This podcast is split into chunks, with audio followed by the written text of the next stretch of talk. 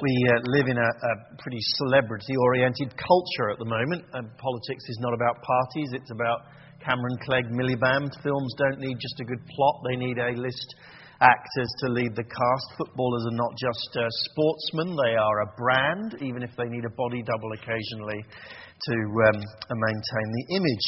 And it's very easy to slip into, the, into a mindset which sees the world essentially as a place dominated by a few superhuman individuals, whilst the rest of us are just sort of pawns in their game. Actually, that's not new. In the 19th century, I mentioned it a few weeks ago, Thomas Carlyle popularized the idea that, that history is um, just the, uh, is but the biography of great men. Friedrich Nietzsche on the continent spoke vividly about the Übermensch, the Superman who rules uh, the world.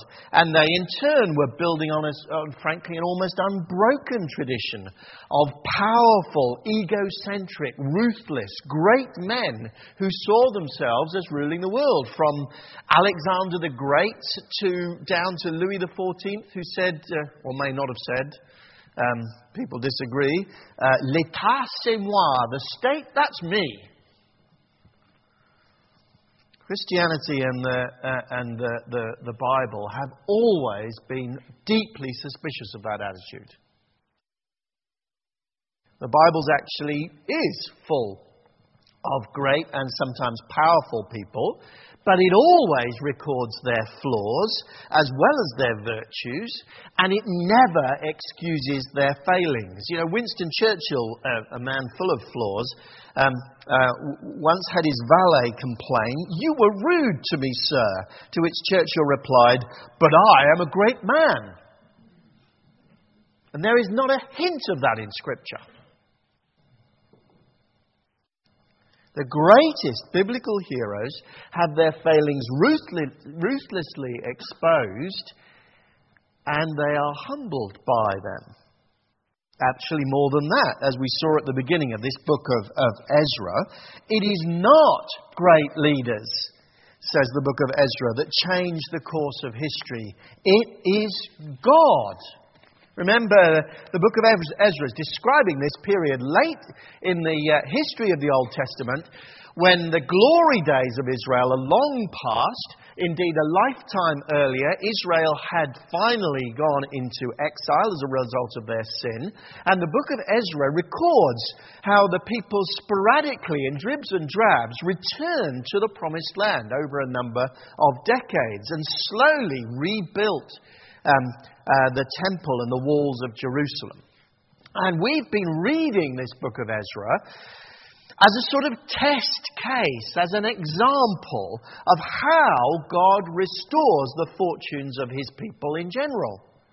How he revives the work of the gospel. How, indeed, he brings today life to churches as he has been doing amongst us. How, um, uh, who achieves such restorations, we've been asking, and the answer has come back God. Ezra 1 described God moving the heart of Cyrus, the Persian emperor, to enable the Israelites to return. It described God moving the hearts of his people so that they would be generous, and indeed even the, uh, the hearts of ordinary Persians so that they would be generous uh, in, uh, uh in their building work.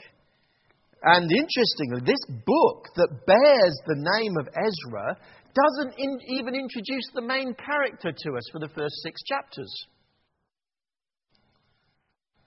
And it is God who moves, says this book. Um, God who restores. There is no worship of heroes here. There is no, there are no Übermenschen. But God uses leaders.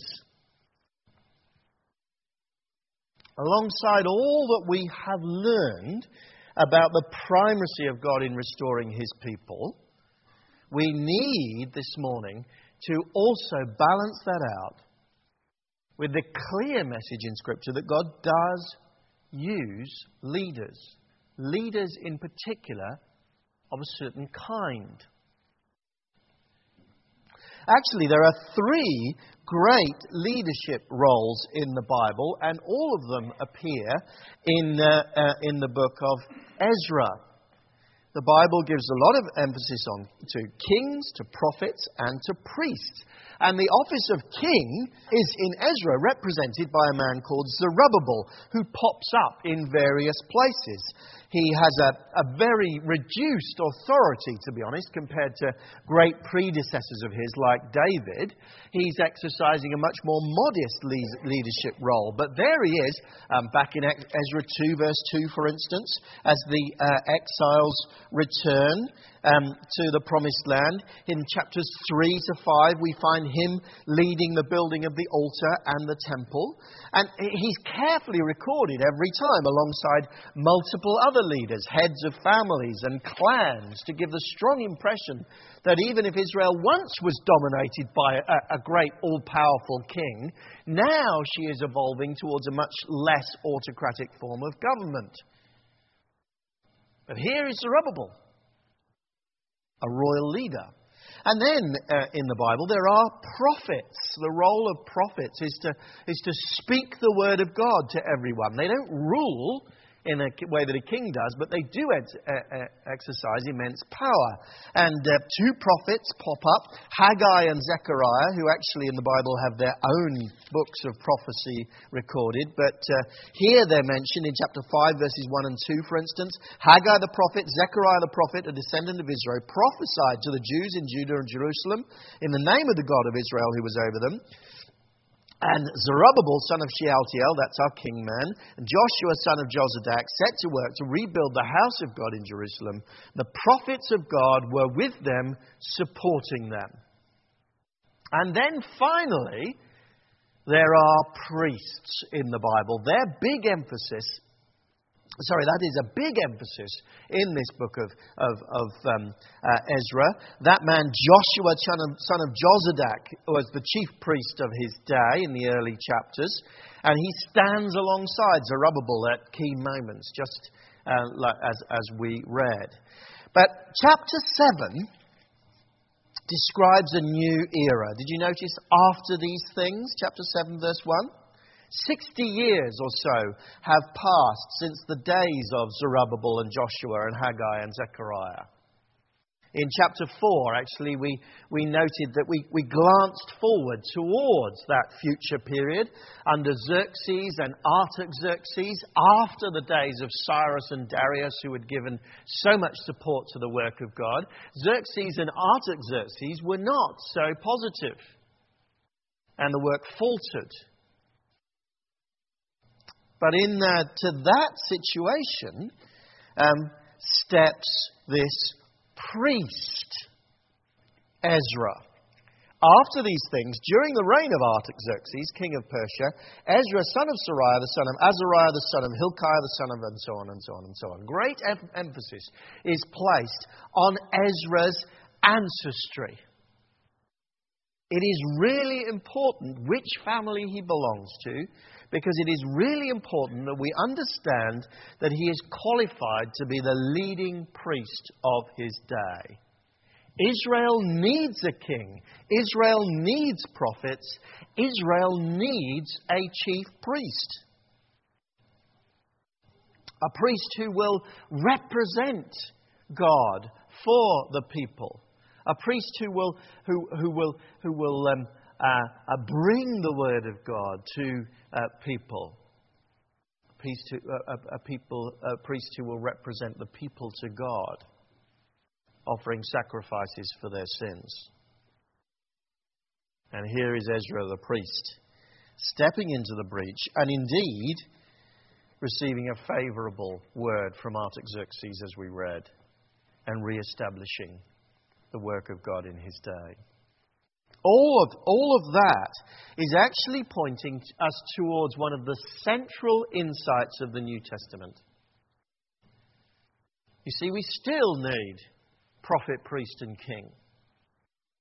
We still need someone to speak on God's behalf, someone to lead God's people, someone to stand between the people and God. But in the New Testament, we're told that is Jesus.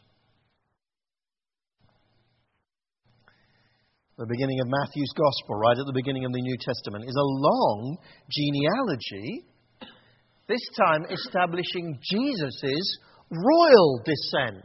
He is the King of Israel. He will be crucified with a notice over his head.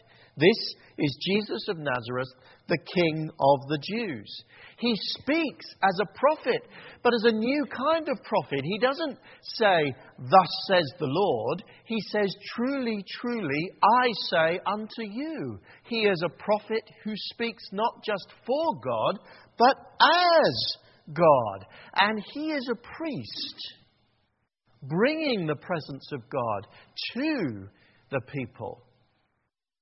But a new kind of priest who doesn't offer animal sacrifices on their behalf, but offers himself on our behalf, paying himself in his death on the cross for our sins.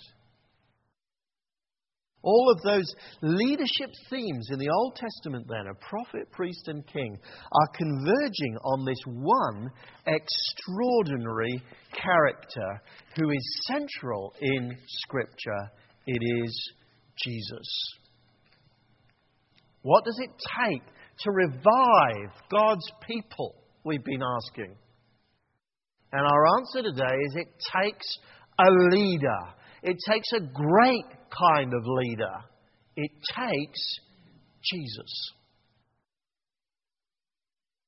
You want someone to follow who really inspires you, who will be your leader through thick and thin, who functions as the king of your life? Follow Jesus, says the Bible.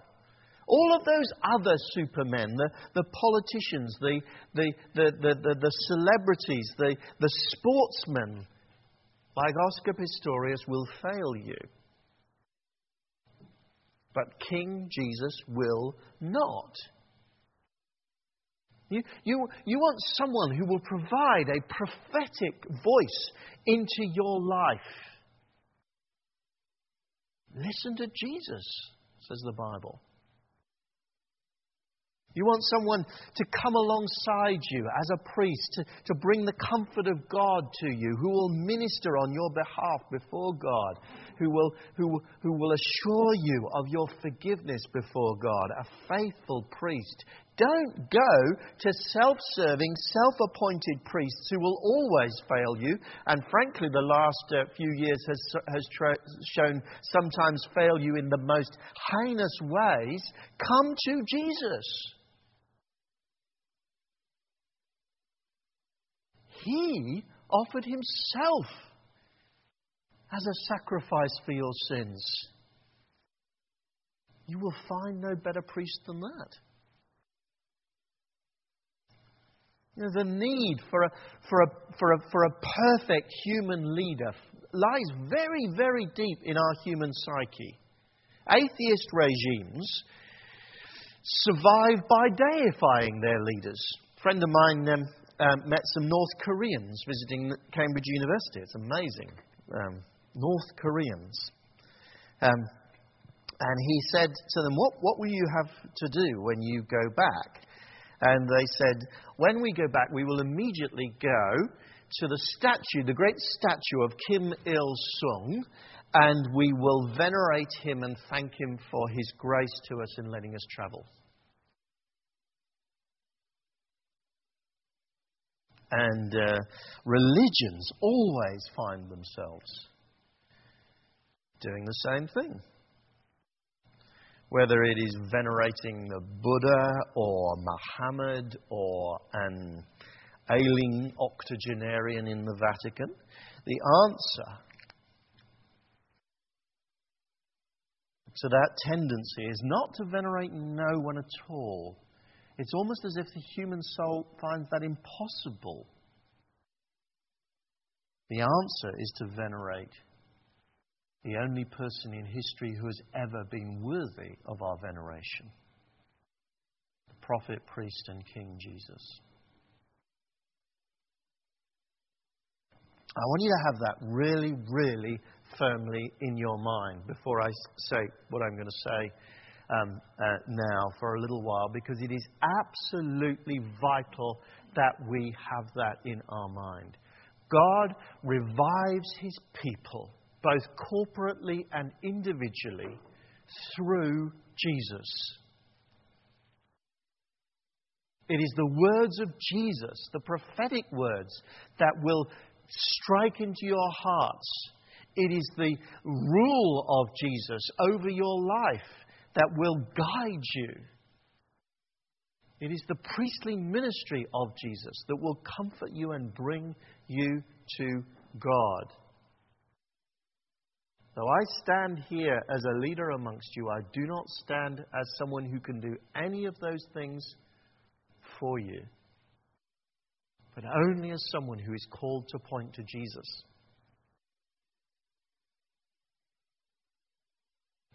So, with that very firmly in, eh, in our mind, we then do need to recognize that God does use other leaders.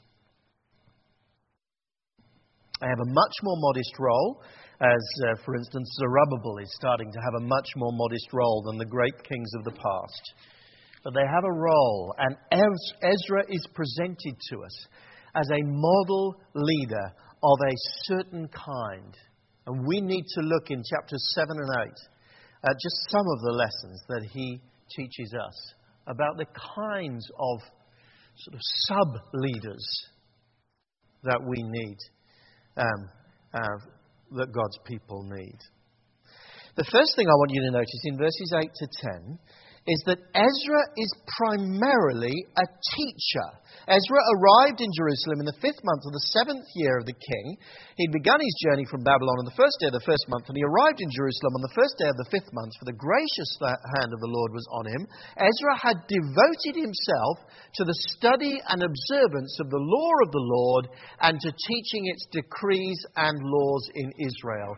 He is a teacher of a certain kind who has done things in a certain order. Did you notice that? He had first devoted himself to study of God's Word. God's church needs people to lead them who will be serious, hard working students of Scripture. Then, second, he had devoted himself to the observance of God's law. And the Christian world, frankly, is full of intelligent people who know their Bibles back, backwards and yet who are not particularly notable as followers of Jesus. And such, such people are a dangerous menace in God's church because for a while they can uh, deceive people into thinking that they are model leaders, but they are not. Now, that, that doesn't mean to say that we look for perfection amongst leaders. We'll see more of that in a minute. But we are to look, look, look for leaders who are, who are making a decent stab at not only understanding God's word, but obeying God's word. And it is only after those two things are in place, as uh, the writer puts it, that then he should be ready to teach God's word. Once again, leaders who are content actually with, with personal understanding and with, with um, uh, a personal commitment to obedience, but without much of a commitment to giving what God has taught them to other people are not much use. God's church, God's people need, need leaders who have, a, who have a burning desire to give what God has given them to others so that they in turn will be raised up and encouraged and built up and conformed to the likeness of Christ. That's the kind of leader that God's people need. And it's been, been my great privilege these last 16 years or so in Magdalen Road that, that you've given me the freedom to be primarily a teacher of God's Word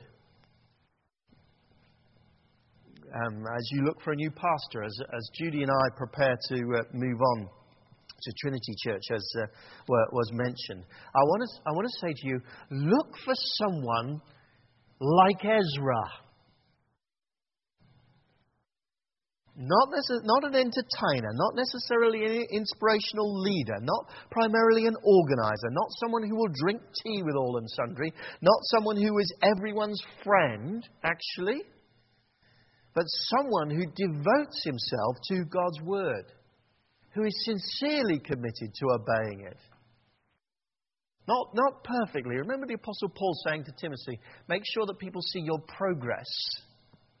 In other words, in other words, a pattern of being, of, of being shaped by God's word is the key thing, not perfection.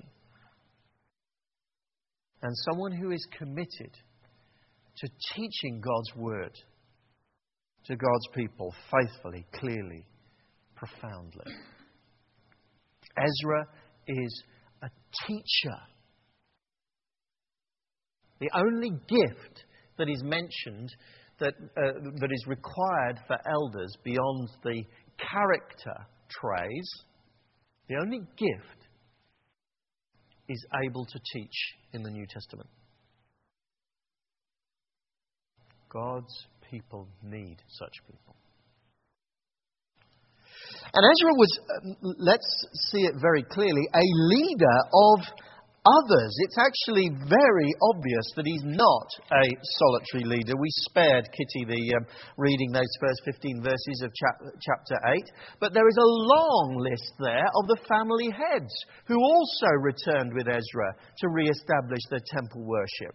He, he didn't lead alone, he led with others with uh, uh, empowering and, and, and uh, um, uh, uh, guiding those others so that they too could be leaders with him. And he spots in verse 15 a missing kind of leader. I assembled them at the canal that flows around, this is 8 verse 15, uh, uh, towards Havia, we, uh, Hava, and we camped there for three days. I checked among the people and the priests, and I found no Levites there. So I summoned Eleazar, these people who worked with him, and they go out and. Um, uh, find uh, about 38 or so uh, good men, verses 18 and 19, and then 20. And they also brought 220 of the temple servants, a body that David and the officials had established to assist the Levites who were registered by name. He sees a lack he gathers some of these other leaders he's working with, and he, and he says, Look, we need these, this kind of leader. We need Levites with us. Let's, let's fill that gap. And God graciously and abundantly fills that gap. Uh, I want to say to you, good leaders are like that. Good, good, good, good leaders are, are, are both alert to where the, where the gaps are and willing and able to, to raise up and train and mentor and encourage other leaders who can fulfill those roles. No longer does it need to be that you're from the right family, thank the Lord, or I certainly wouldn't be here. Now it's qualifications of character that the New Testament looks for. And let me say again, as I often say, the great need of our hour in this country is for there to be more and more and more people who can take a leadership role in the church, whether it's paid or not. People who can be involved in church planting. The needs and opportunities at the moment in this country are legion. I think every evangelical church that I know is growing. We're considering two church plants. Uh, that's rare, probably at that extreme level, but there are other churches up and down the country who are wanting to plant and establish new churches, and they are saying, Where are the leaders? We're growing, but we don't want to grow fat. We want to see the gospel go to new areas and new places up and down this country, let alone beyond the bounds of this country? Where are those who will step up to the plate? And I have said many times, and let me say it again a church like ours, in a city like ours, is likely to have a higher proportion of people who, who have the gift to teach that I was talking about, that is a qualification for eldership. So it is not surprising that a particular emphasis of our life as a church over the last 10 or 15 years has been seeking to shape and teach and train and mentor and encourage people towards being the kind of mature believer who can take a lead in a church of one sort or another. And I, have I've chivied you over the years, um, and uh, the Lord has blessed us m- modestly, but I still continue to believe that this is, this is a great calling of any church that is based in this city to be involved in that. One of the things that always comes back to me when I start talking about this subject is what about me? I need to be encouraged and so on, not, not simply to be investing in those people who, who, who, uh, who move on through. And I want to say to you, the New Testament is not lying when it says it is more blessed to give than to receive. You will be blessed, says the New Testament. You will be blessed more if you have an attitude of giving. The blessing comes back. The blessing is weaker if we have an attitude of simply wanting to receive. It's been a great privilege of mine to be involved in a church that has given and given and given over the years to people where we do not see the fruit here of the work that we do. Let me tell you one story. A few weeks' time, a number of us will be going to preach um, on successive weeks at a new uh, church plant that has uh, popped up more or less spontaneously in Cheltenham. It's actually being led by a young man who works for the Home Office um, in, in Cheltenham, who was here for a while. Actually, he wasn't yet a Christian when he was first here, full of questions. And uh, this church invested in him. I, I don't think I know anyone here who remembers him because that's the nature of what it means to belong to this church. But that young man came to faith while he was uh, uh, coming here. And that young man then emailed me a little while ago and said, Remember me? Well, I'm leading a church plant.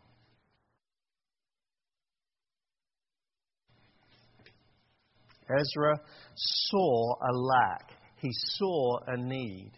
He mobilized people to, to fill that need so that God's people would be a powerful force.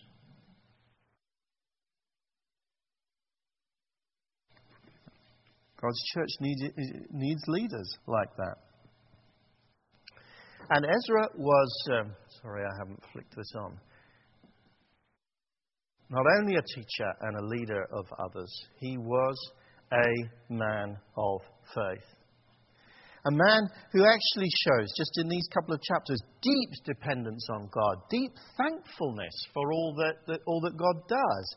After King Artaxerxes gives his permission for Ezra to go to the promised land and, and re establish temple worship there, Ezra doesn't puff himself up and say, Wow, what great diplomatic skills I've got to change Artaxerxes from that previous negative uh, um, uh, edict that he gave back in chapter 4 to this one. He thanks God. Verse 27. Uh, sorry. Uh, oh, that's because I'm in the wrong chapter. Um, chapter 7, verse 27. Praise be to the Lord, the God of our ancestors, who has put it into the king's heart to bring honor to the house of the Lord in Jerusalem in this way, who has extended his good favor to me before the king and his advisers and all the king's powerful officials. Because the hand of the Lord my God was on me, I took courage and gathered leaders from Israel to go up with me. God, he says, has changed the king's heart. God has given me favor. God's hand is on me. I give all the praise back to God. He is no demagogue. He is no self exalting uh, autocrat. He is a man of faith, a man under of God. And a man, chapter 8, verse 21, deeply aware of his own weaknesses and sins.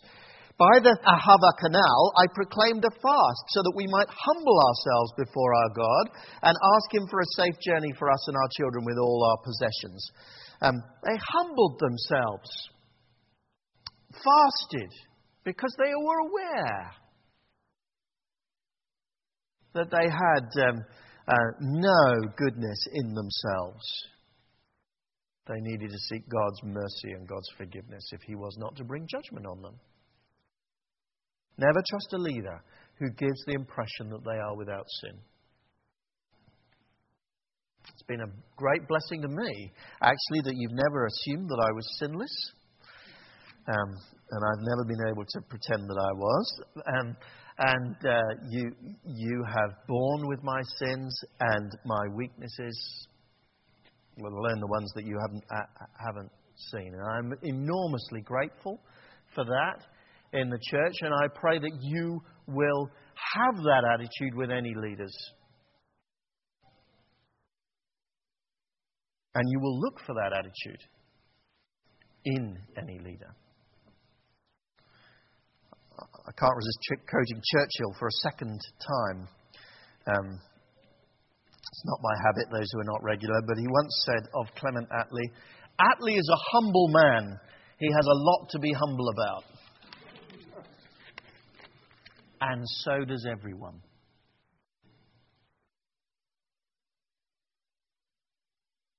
And we never forget it. God needs leaders who know that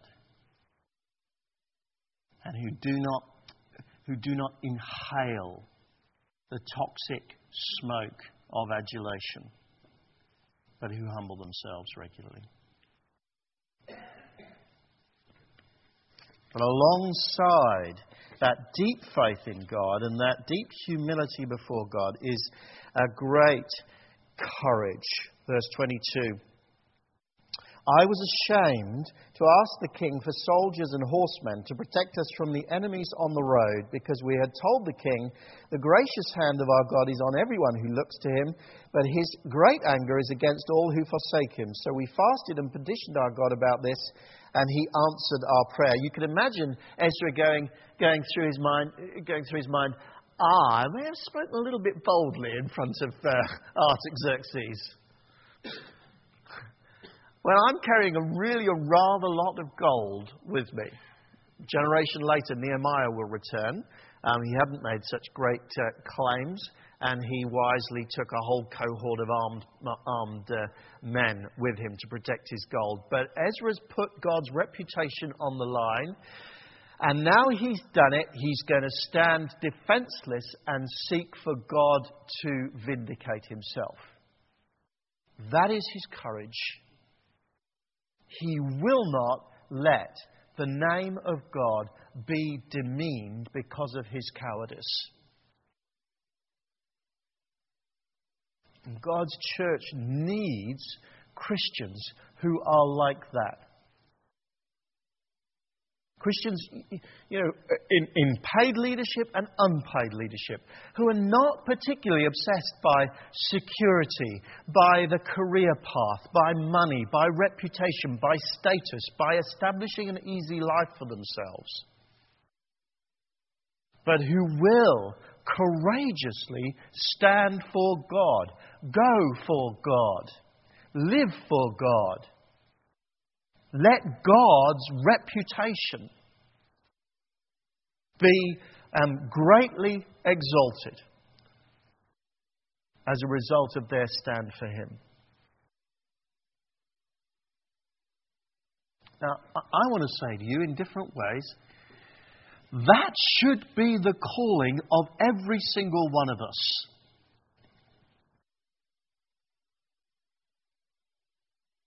But in particular, I want to say to you if God is calling you in a particular way to, to leadership, whether, it, whether it's, it's, it's now, immediately, or whether you feel that might be the case in, in, uh, uh, in the longer term, I want to say to you now is the time to respond to that.